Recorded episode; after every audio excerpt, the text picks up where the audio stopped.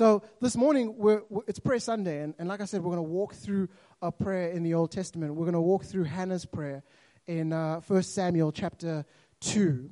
It's a beautiful, beautiful, beautiful prayer by an amazing woman. Um, but, but before we do that, I thought maybe just to give some context, uh, just to, to set the tone for, for the actual prayer, um, because you're going to need to know some of this information to understand why she was saying the things that she was saying. All right, and like I said, it's going to be a really interesting morning. Uh, so we're going to have four different people come up and break the prayer up into four parts. We're going to sing and pray in response to some of that. And so my hope is that God would do something more powerful than we could ever imagine right here through uh, His very word uh, as we sing and as we pray with and for one another. So just to give context, I'm going to read 1 Samuel chapter 1, all right? And just the first 20 verses, just to, to set the scene for what's going on. And so hear these words of our Father. There was a certain man of Ramathan Zophim, of the hill country of Ephraim, whose name was Elkanah, the son of Jeroham, son of Elihu, son of Tohu, son of Zuph, an Ephrathite. These are some pretty cool ma- names if you guys are looking for kids' names. Um, no one will bully them on the playground for sure. Verse 2 He had two wives. The name of the one wife was Hannah, and the name of the other was Peninnah. And Peninnah had children, but Hannah had no children. Now, this man used to go up year by year from his city to worship and to sacrifice to the Lord of hosts at Shiloh, where the two sons of Eli, Hophni and Phinehas, were priests at, of the Lord. On the day when Elkanah sacrificed, he would give portions to His wife, and to all her sons and daughters. But to Hannah he gave a double portion because he loved her, though the Lord had closed her womb. And her rival, her rival used to provoke her grievously to irritate her because the Lord had closed her womb. So it went on year by year. As often as she went up to the house of the Lord, she used to provoke her. Therefore, Hannah wept and would not eat. And Elkanah, her husband, said to her, Hannah, why do you weep? And why do you not eat? And why is your heart sad? Am I not more to you than ten sons? After they had eaten and drunk in Shiloh, Hannah rose. Now Eli, the priest, was sitting on the seat beside the doorpost of the temple of the Lord. She was deeply distressed and prayed to the Lord and wept bitterly. And she vowed a vow and said, O Lord of hosts, if you will indeed look on the affliction of your servant and remember me, and not forget your servant, but will give to your servant a son, then I will give him to the Lord all the days of his life and no razor shall touch his head. As she continued praying before the Lord, Eli observed her mouth. Hannah was speaking in her heart, only her lips moved, and her voice was not heard. Therefore, Eli took her to be a drunken woman. And Eli said to her, How long will you go on being drunk? Put your wine away from you. But Hannah answered, No, my Lord. I am a woman troubled in spirit. I have drunk neither wine nor strong drink, but I have been pouring out my soul before the Lord. Do not regard your servant as worthless as a worthless woman, for all along I have been speaking out of my great anxiety and vexation. Then Eli answered, Go in peace, and the God of Israel grant your petition that you have made to him. And she said, Let your servant find favor in your eyes. Then the woman went her way and ate, and her face was no longer sad. They rose early in the morning and worshipped before the Lord. Then they went back to their house at Ramah. And Elkanah knew Hannah, his wife, and the Lord remembered her. And in due time, Hannah conceived and bore a son. And she called his name Samuel, for she said, I have asked for him from the Lord. Just so far, let's pray. Father, we thank you for your word. We thank you that it is rich, uh, that it continues to work, that it transforms the lives of individual people. And so, Father, I ask that you would meet us where we are this morning, that all of us are coming different places and different challenges and different realities, but these ancient words continue to speak to us. And so I ask that every person that comes up here and shares from this prayer, that they would do so with a heart uh, that is anchored in you. And so it's to that end that I ask that you would stand in our bodies, think through our minds, speak through our vocal cords, those things you'd have us know, say, and do. May the meditations of our hearts be acceptable in your sight. May they be a sweet fragrance to you. You are our King and you are our Redeemer. Have your way in this place this very morning. In Jesus' beautiful name we pray. Amen. 1 Samuel chapter 2, verse 1 to 2. And Hannah prayed and said, My heart exalts in the Lord. My horn is exalted in the Lord. My mouth derides my enemies because I rejoice in your salvation. There is none holy like the Lord, for there is none besides you. There is no rock like our God. The last time we uh, read about Hannah, just the very chapter before, um, and now the Hannah that we see, that we've just read in those first two verses, we see two different Hannahs. There's two different Hannahs here. The one was deeply distressed and wept bitterly because she couldn't fall pregnant. But the one that we, we read about now in these first two verses, she's exalting. This is a woman who is now praising the Lord. And it's because she has received a son. It's because she has received a son. And so she starts by saying, My heart rejoices in the Lord. I want us to notice here that she doesn't say, My heart rejoices in my son. She's not going, my heart is rejoicing in Samuel, but no, rather it rejoices in the Lord. Now, if you understand a little bit of the Jewish custom, because Elkanah was uh, a Levite, the practice was your first son would leave the home and go and serve as a priest in the tabernacle. And so that, that was what was going to happen for Samuel.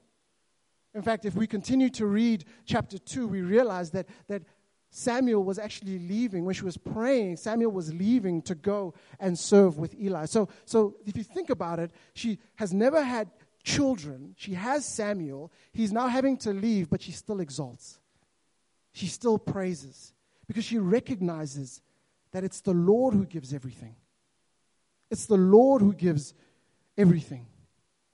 Notice she says that my, my horn is exalted in the Lord. My horn is exalted in the Lord. You see, in the Bible, when we see the word horn or when they speak about the horn, it's used as a picture of strength. It's used as a picture of strength, but not just strength, beauty as well. See, wildlife experts, and I had to read this because I am by no means a wildlife expert. Wildlife experts tell us that when one of these great horned animals scuff the ground and begins to rhythmically swing its horns back and forth, it's preparing for a deadly charge. And so, if you are to see a, a beast in the wild with horns coming at you, be aware. Be very aware. See, an animal's horn is its weapon of defense and vengeance, it's its strength and also its ornament of beauty. It represents beauty. And so when Hannah says, My horn exalted is exalted in the Lord, she's saying, My strength and my beauty. We could even say that maybe the two things that identify us. We use those to identify ourselves. My, my strength, whether it's physically or intellectually, my beauty, what I look like. She says, No, I take all of that and it's exalted in the Lord. I give Him praise for everything that I have. For everything that I have. She then goes on to say that I smile at my enemies. Her words are, My mouth derides at my enemies. She's here talking about Peninnah, who was constantly provoking her because she couldn't have children. But if we take a step back, we should think about this as all our enemies those who wish evil against us, those who seek to persecute us, because we rejoice in the Lord, because we find our identity in the Lord, they look at us and they're like, What's wrong with you? Why would you make those decisions? But we find Hannah saying, Listen, I smile before my enemies. Notice the Lord doesn't remove the enemies. This is Psalm 23 type language where the Lord prepares a table before our enemies. So, so some of us, I want you to know that God may not remove your enemies. What you're experiencing, what you're going through, He may not remove it. But because you are hidden in Him, He will give you everything that you need to endure it. Because you are hidden in His wings. But then she transitions she transitions into verse 2. And, and to explain it, I'm going to have to do some, some Hebrew grammar education. All right, so brace yourselves. Brace yourselves. She says, There is none holy like the Lord. See, in this verse, Hannah shows a classic form of Hebrew poetry, what they call repetitive parallelism. To say the Lord is holy is to say he is completely set apart, that he is unique, and that no one is like him. So when she continues in the same verse and says, For there is none besides you, she's saying that the same thing as there is none holy like the Lord, only saying it in different words. When she says there is no rock like our God, she again saying the same thing in different words. This is Hebrew poetry. See, Hebrew poetry doesn't rhyme with sounds, but it rhymes with ideas. And so the ideas in these three lines of 1 Samuel chapter 2 verse 2 all rhyme together having different words yet sounding the same. This is what they are emphasizing that God is so great there is no one not one in all of the universe who compares with him. It isn't that he has the same power and wisdom and purity that we have, it's just that he has more. He has so much more. His power and wisdom and purity is of a different order than ours, beyond ours. Do you think we believe in God the way Hannah does? And I just want to set the tone as we navigate through this prayer. I want us to start by saying, Do, do we believe do we believe in the way that Hannah did? And if we say yes, it simply means because I rejoice in your salvation, it's because our salvation is in the Lord. Our salvation is in the Lord, that we acknowledge that He's the only one that can save us. He's the only one that can save us. Do we see Him this way? Do we see Him as our source of everything? Our source of wisdom, power, provision? Is he our salvation? And so I want you to ask yourself that. I'm going to pray for us. And, and as we navigate through it, I want you to ask yourself that. Do I see him as my salvation? Is he the source of everything? And so, Father, we, we come now and, and we ask that as we move through this prayer, that, that that would be the question that's constantly ringing in our ears and in our hearts. That we want to rejoice in the same way Hannah did and, and rejoice in you and not in our circumstances, not in the things that you give us. That we want to be in the shadow of your wings. Because only there are we able to, to engage and navigate when our enemies are seeking evil against us. There is none like you, Father. And so that is my hope that we would see you in that light. In Jesus' name we pray. Amen. Hello, hello. Morning, you guys. Um, I'm going to dive right in. This is a um, super big privilege to to dive into this prayer with Hannah. It's it's a very special part of the Bible, and um, there's something extraordinary that truly extraordinary that truly extraordinary that happens here. I'm going to slow down a bit. Uh, I still only have seven minutes, but I want to get through a few things. Um, there's something beautiful that happens here um, to me. If, at the end of chapter one, you see how Hannah surrenders. She's been fighting and fighting and fighting and losing and losing and losing, and she surrenders and she wins. And there's a beautiful revelation that comes with that. She lays down her life before God and says, Look, I've tried, I'm not doing it, I need you. And there's a victory. And there's a beautiful revelation in that. And immediately in her prayer, you can see the revelation she received from God and all of this, and she starts unpacking it. We go to verse 3, if you guys can just put it up. Um, talk no more so very proudly. Let no arrogance come from your mouth. She realized something very serious here. We are in a constant pursuit of accomplishing something, all of us. We're all, every week, I plan, I'm going to accomplish this, I'm going to accomplish that, I'm going to hit that, I'm going to do that hard, that better, that faster, that smarter, cooler, smoother, whatever. That, that's our life, our whole life. But it's all me, me, me. So I'm going to do that this week. I'm going to study harder. I'm going to run faster. I'm going to do more. Where does God play into any of that? Does He want you to run that week? Does He want you to study that week? Did He have a plan for you that week? A greater plan, a victory? But we're all busy trying to do our own things, to be self righteous and to accomplish things. There's a, a famous astro- uh, astrophysicist from the 20th century, Carl Sagan. He said this He said, If you want to create an apple pie from scratch, you would first have to create the universe. We can't do it without God, guys. We really can't. And she hits it here. She says, Everybody that boasts and that are proud in their own things, um, they're running an empty pursuit in this life. And says, Let not be proud anymore. In James 4, verse 6, it said, But God gives more grace. Therefore, it says, God opposes the proud, but he gives grace to the humble. And my biggest example here I want to be, if you'll let me, if you take Adam and Eve for, for, for a second here. Take Adam and Eve when they were in the garden before they sinned check out the nature of their relationship with God. They were humble towards Him. They went better than anyone. They had perfect relationship with God through His grace. They were humble and dependent on the Lord. And what was the result? He said, Okay, now you rule the universe. Then, when they sinned and they chose the knowledge of good and evil, now they can decide what is right and wrong in their lives. They lost that right because now they have to accomplish it by their own strength. And there's a big divide on the timeline on earth when that happened. When we're humble and truly humble towards the Lord, because now we get a, a, lot in Christianity where we get this false humility, where God says, My daughter, you are capable of all things. And you're like, Shh, I know you think I'm capable of all things, but I know I'm really not. You think that's humility, that's not. It's you saying, I know better than you. You think, but you're delusional. I know I'm not capable of what you're saying I'm capable of. And um, there's a, a, famous, I think it's Smith Wigglesworth who said, but don't quote me on that. I'll you, I'll check it afterwards. I forgot to check his name, but he said um, he wrote this piece, this beautiful piece on humility, and he said humility simply as a Christian is one thing, saying yes, Lord. God says, I died for you and gave you the whole world. Yes, Lord. You are capable of all things through my strength. Yes, Lord. Um, I've removed all your sin far from you the east is from the west. Yes, Lord. That is humility. And in that, there's strength. Um, and there's absolute beauty in that. There's also Galatians 6, um, verse 14. It says, where Paul speaks, he says, I will boast in nothing except my Lord Jesus Christ. Because he is my strength, he is my wisdom.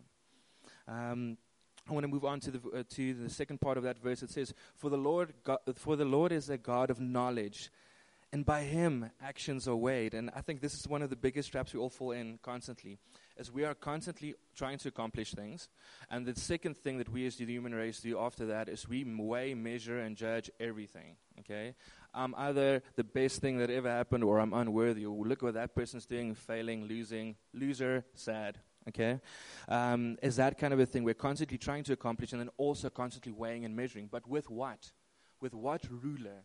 With what absolute godlike divinity do we think we possess that we can judge and measure things?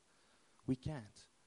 So this system is fundamentally fundamentally flawed, right? We try and stand on our own knowledge and our own strength, and then we give ourselves a hard time for failing, or we praise ourselves for succeeding. And there's this vicious circle that we're stuck in in that space. She said, for the Lord is a God of knowledge. He is an unlimited source. God is an unlimited source of knowledge, of power, of grace, of glory. And He gives it freely. He says, He's constantly standing out with His hand like this to us and just, just take. Just take it. I'm right here. I became a man for you. I died for you on the cross. I rose to heaven. I've wiped away all your sins, all your fears, all your tears, all your pain, all your everything. Just, just take my hand. I'll show you. But we don't.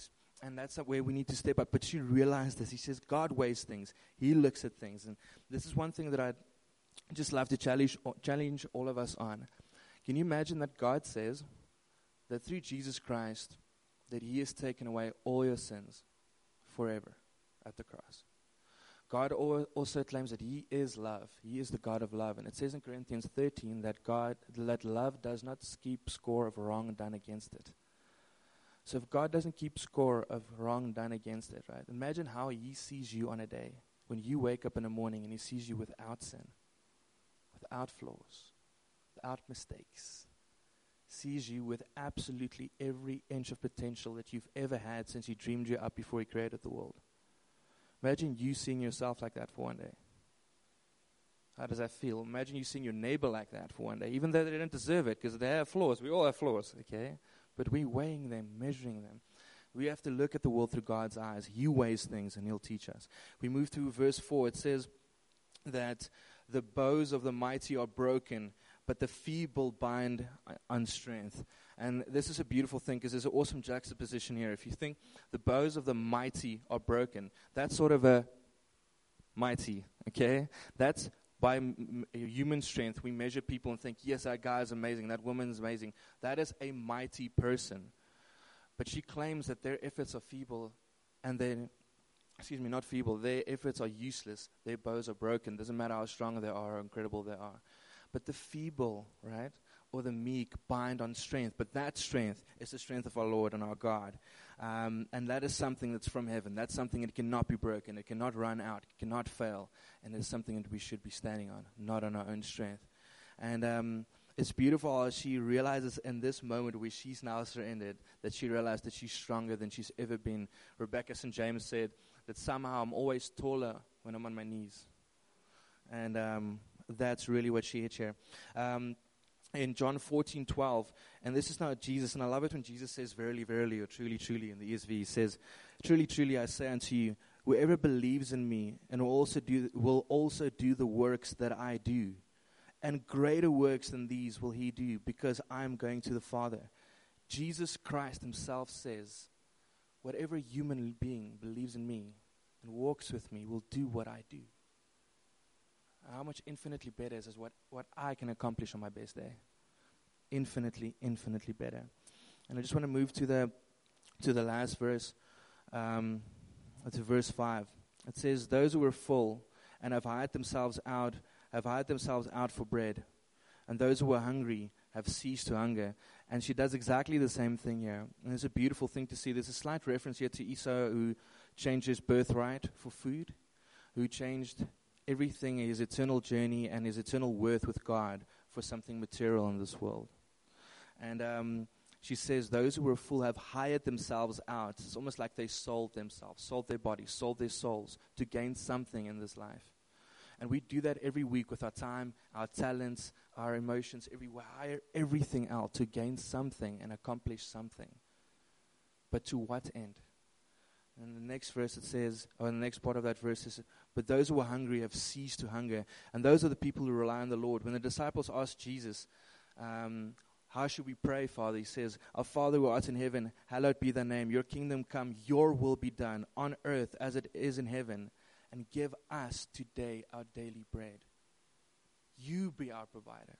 You provide me with strength, with knowledge, with provision, with clothing, with everything that I need. It says in Matthew 6:25, it says, "Therefore I'll, do not be anxious." And he keeps on speaking. He says, "Don't think what you will eat or drink or put on your body, where will you live, or anything like that." Because God says, "I've got that covered, if you'll let me."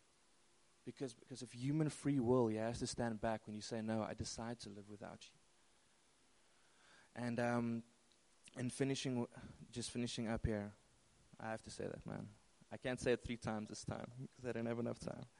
Um, it ends with this last verse. It says, The barren has borne seven, and she who has many children is forlorn. And we can get into depth here because of the number seven, and it's perfect, and the actual number of children involved here.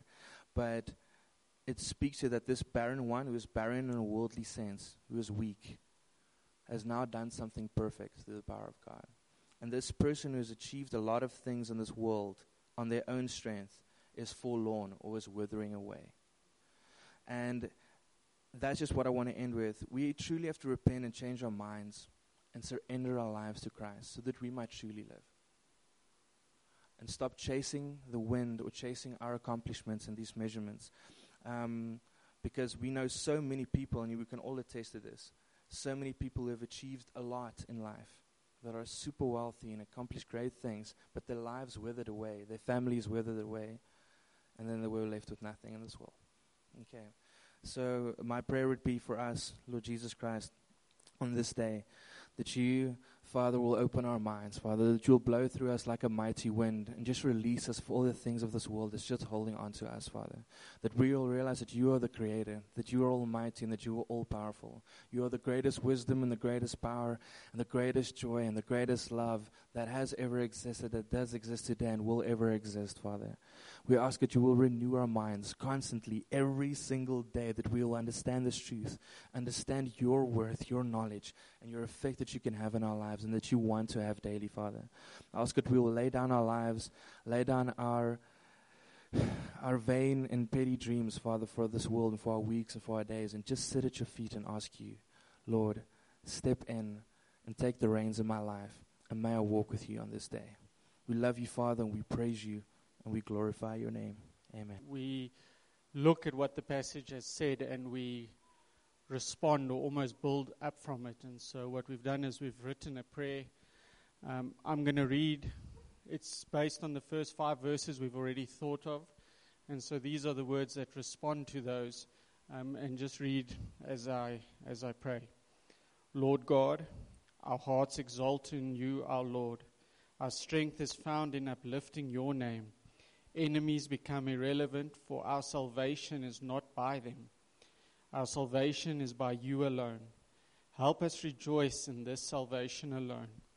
You are the one and only God, the holy and steadfast God upon whom we ask we place our trust today as we gather.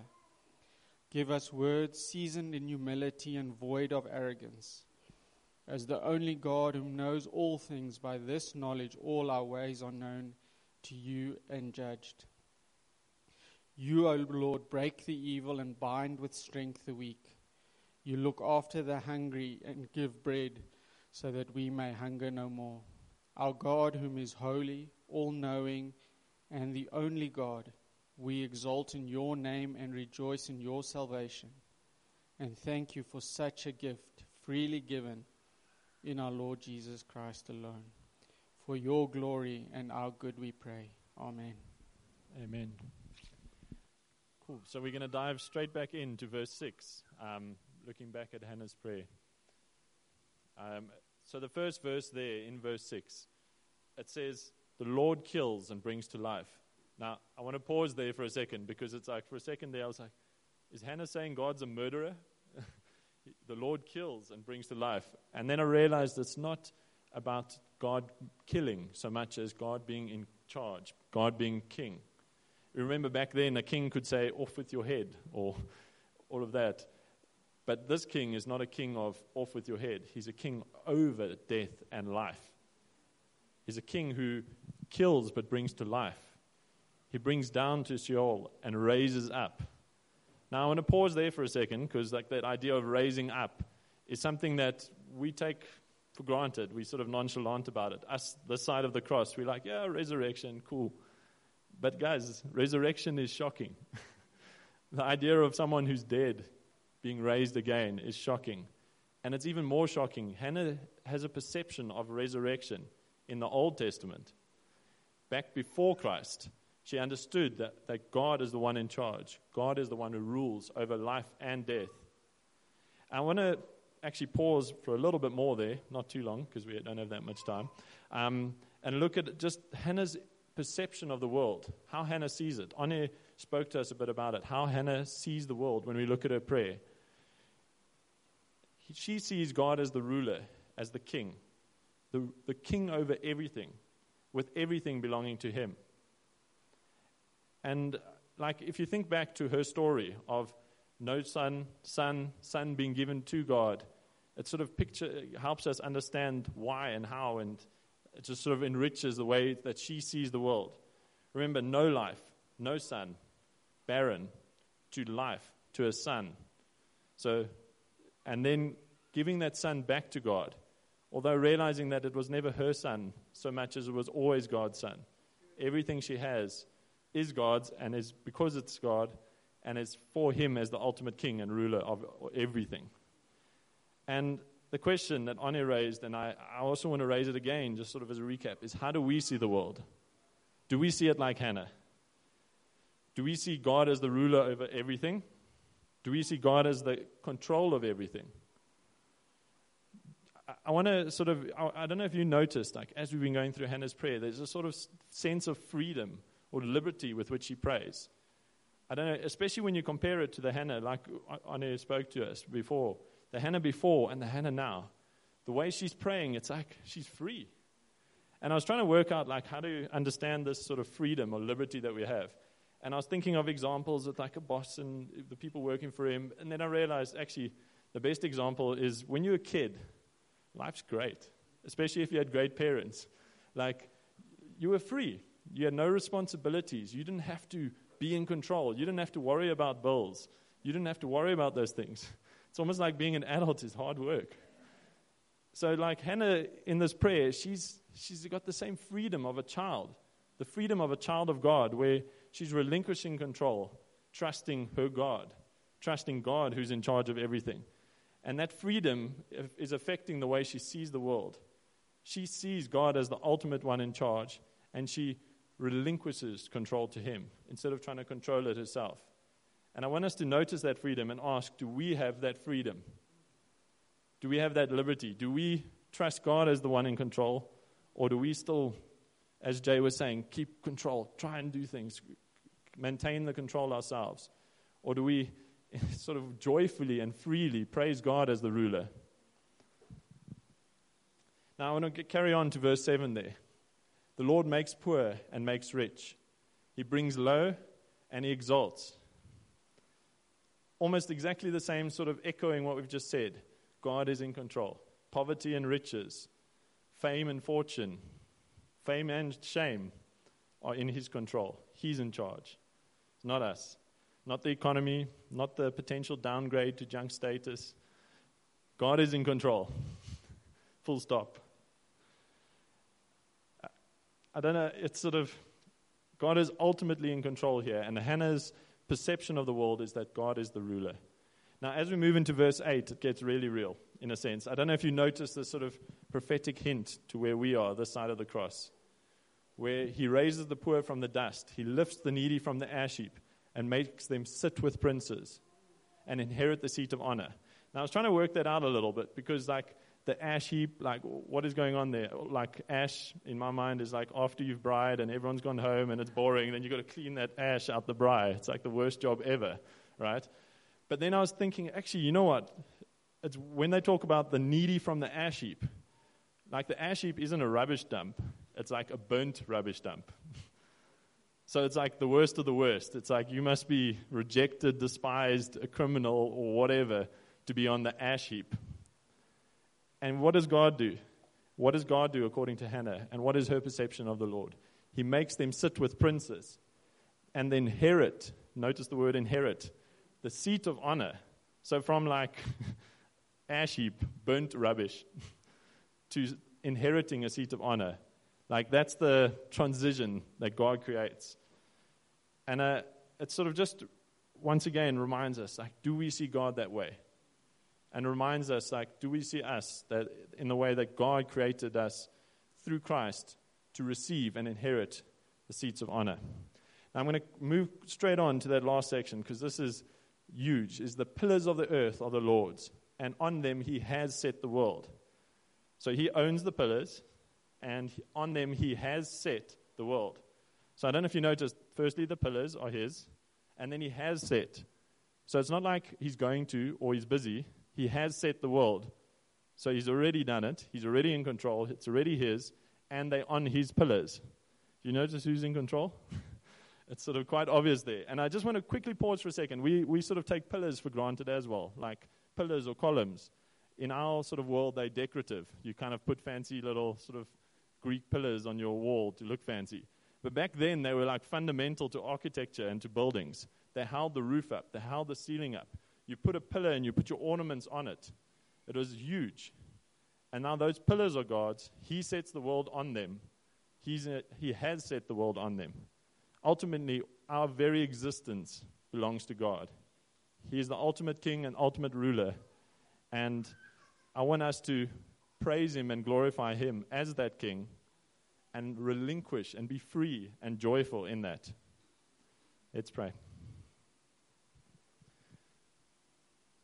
Lord, we praise you as our King and ruler. Lord, we know that in of ourselves we, we try and control, we try rule, we try do our own thing. But Lord, we need to know that you set the world on your pillars. You are ultimately in control. You are the ultimate king, in charge of everything. Everything is yours and you control it. And Lord, this is not a this should be a freeing, liberating, joyful thing for us, Lord, that we praise you and thank you for it. Lord, we praise you and thank you that we don't have to be responsible for it in the sense that, like, you in control and that we can sort of enjoy that freedom in you and that in freedom in you of inheriting your kingdom through Christ. We pray all of this in your name. Amen. Thanks, Carl. So we then turn to verses 9 and 10. And in these two verses, we have two or three focal points to Hannah's prayer. But not only are they three focal points, they are they serve as prophecies about the coming of Lord Jesus Christ 1,000 years later. Explicit prophecies. So we read verse 9 together. He will guard the feet of his faithful ones, but the wicked shall be cut off in darkness. For not by might shall a man prevail. So in this verse, we learn about the faithful ones, or what we could call the eventual winners. These, these faithful ones are not the strongest, the most powerful, the wealthiest, the most popular, or any other worldly successful trait. These faithful ones include people such as Hannah herself. Later on, Mary, the mother of Jesus, Jesus' disciples, the Apostle Paul, all of whom are faithful because they feared God and follow His word and seek His will for their lives. Hannah contrasts the faithful ones with the wicked, though. She says that the wicked do not, cannot, she hints that the wicked do not, cannot, will not ultimately prevail because they act outside of the will of God. They ignore His word and they seek their own wills for their lives. The wicked would include people such as Peninnah, Herod, the Pharisees, others who rejected Jesus Christ because he didn't come as the Savior with might and force to rescue Israel from the Roman rule. We can see from this verse that we learn from Hannah that when we pray, we need to, to ask God to equip us with the obedience for His word, with the love for His word, for His will. We then go to verse 10. And Hannah, Hannah explores the Lord's adversaries,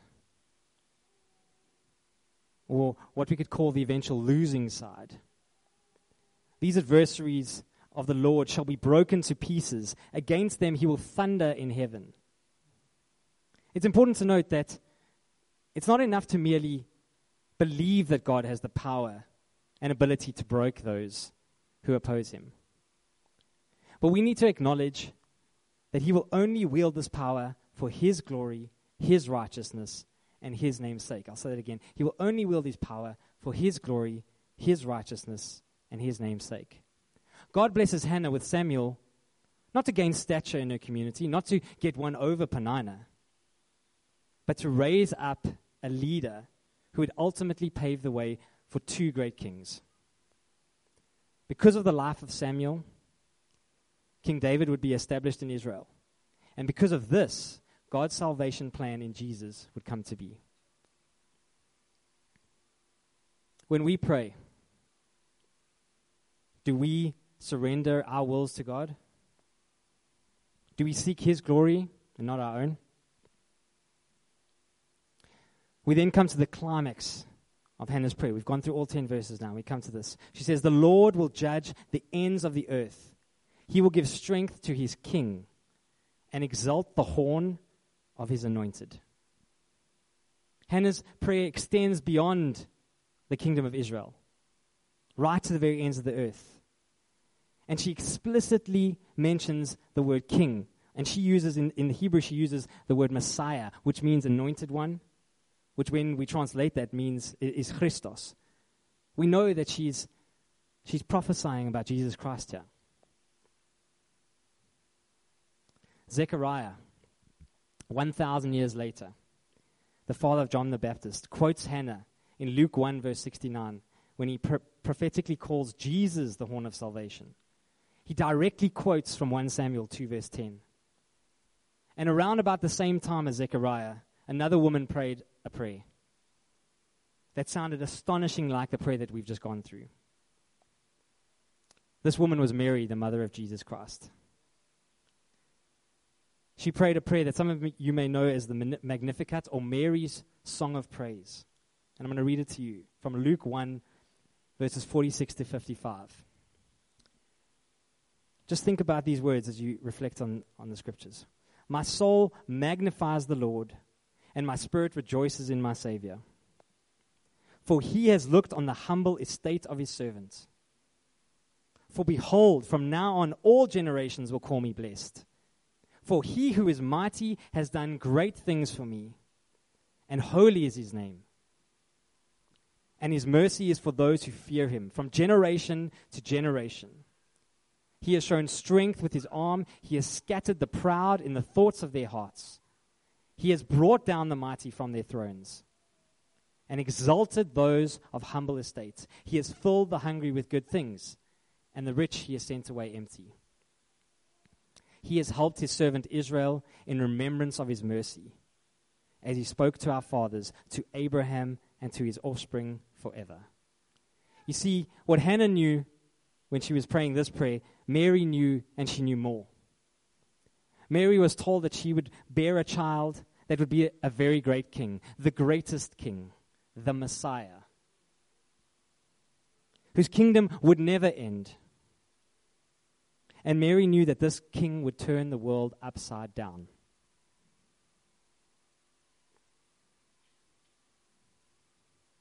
Hannah's song in the whole in the context of the whole Bible is an anticipation of Mary's song. This has to mean that as, as, as Hannah prayed this prayer, the God of all knowledge, that his Holy Spirit was the inspiration in Hannah's prayer. So, as we reflect on this prayer, is are we surrendered to the will of God? Are we obedient to Him? Are we allowing His Holy Spirit to fill us and inspire us when we pray? Because as Christians, we have access to that Holy Spirit. Lord, many of us come to you today as people filled with anxiety, afraid of our problems, afraid of the realities that we face. But Father God, it is our desire to remain faithful to you, to remain in you, to have you fight for us, and to take a stand for your glory, Lord Jesus Christ. We thank you that in you we have victory, that our enemies have been defeated. It is our prayer, Lord, that your Holy Spirit would strengthen us to exalt your name on high to all the ends of the earth, Lord, through our words, our actions, our thoughts, and our deeds. We exalt you, Yahweh. We lift your name on high. You are the King of kings. You are Lord of lords. In you we are assured of perfect justice. You are sovereign, Lord. You are all knowing and all powerful. And in that we rest assured. Amen.